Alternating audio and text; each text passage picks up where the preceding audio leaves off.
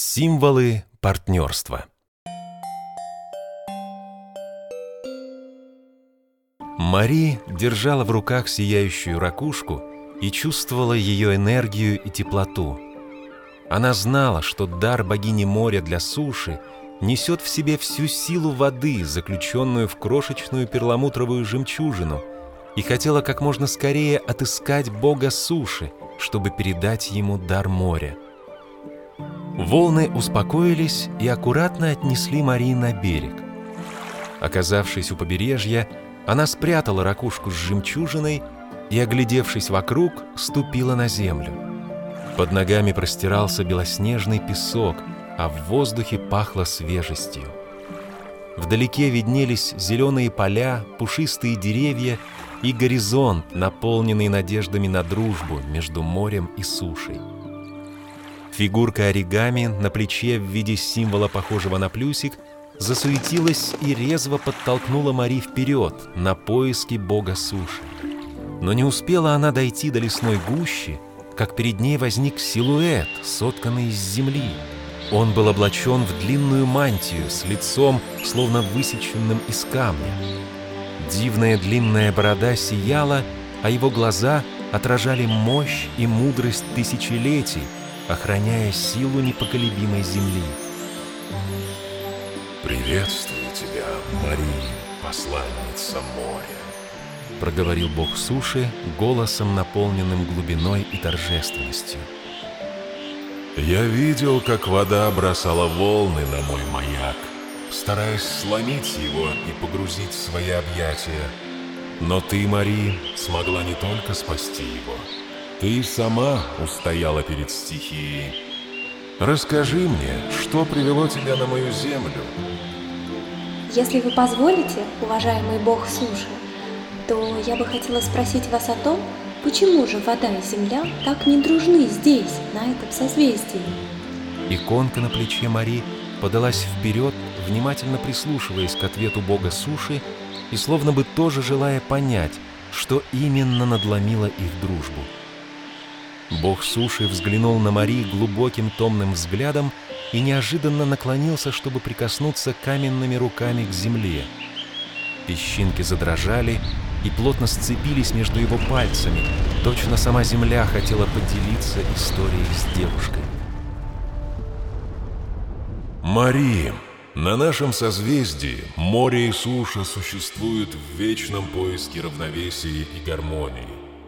Вода и земля могут быть как соперниками, так и очень близкими друзьями.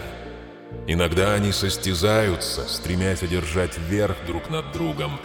Но в глубине души я верю, что их разногласия — это всего лишь попытка найти путь к истинному партнерству и выгодному взаимодействию.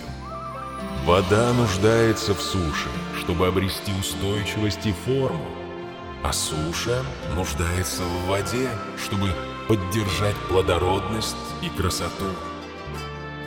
Мари была поражена сказанным. Ведь стало ясно, что нет никакого соперничества между водой и землей, и что мудрый бог суши очень точно описал ее ход мыслей и все то, что она и сама хотела сказать ему, призывая к примирению. Тогда почему же богиня моря так разгневалась на тот самый утес с маяком, желая поглотить его в свои объятия? Бог суши улыбнулся его глаза засияли светом мудрости. Он вздохнул и словно бы призвал в самом себе все знания и истины их мира, прежде чем ответить Марии.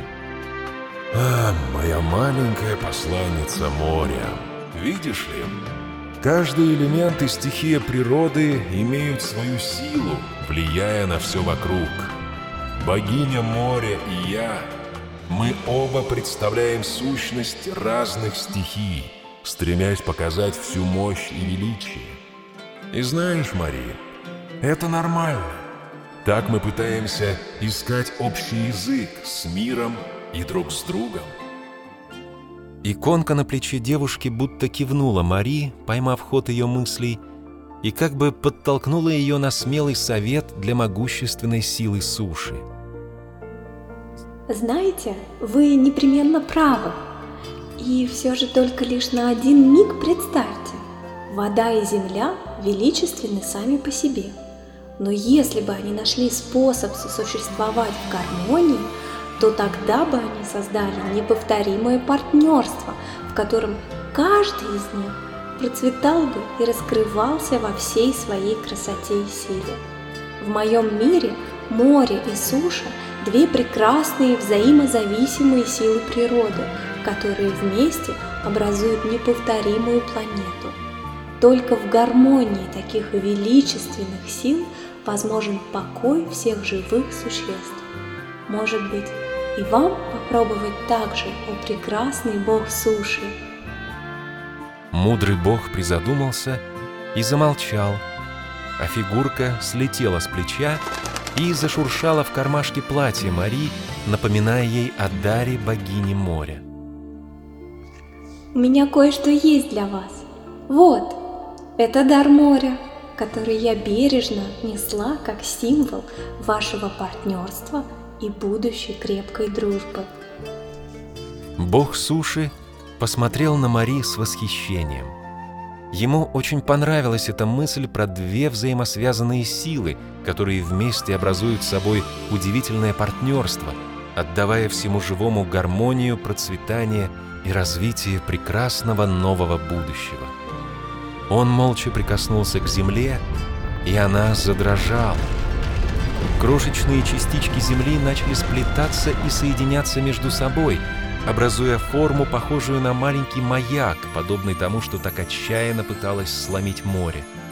Бог суши взял шелковую нить, подвязанную на его мантии, и проделал в петельку каменного маяка. «Держи, маленькая посланница моря. Это мой дар. Пусть у богини моря будет свой маяк, о котором она так мечтала. И пусть это станет символом того партнерства, о котором ты мне поведала. Мари, ну, прощай. Бог суши тут же рассыпался на тысячи маленьких частичек, которые подхватили Мари и подняли ее высоко над землей и морем.